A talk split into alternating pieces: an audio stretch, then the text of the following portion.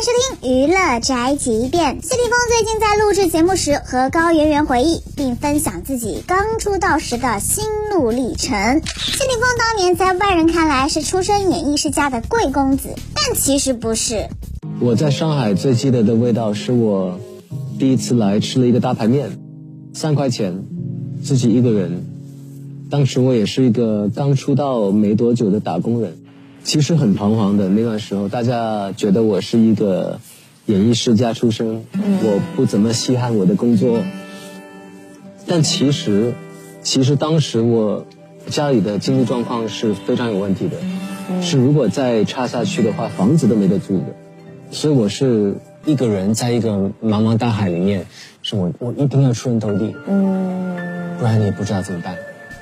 哇塞，谢霆锋还有这段过往呢，完全不知道。他一出道呢就特别红，也算是初代流量了。还以为他一直顺风顺水呢。谁的人生没有几个大坑呢？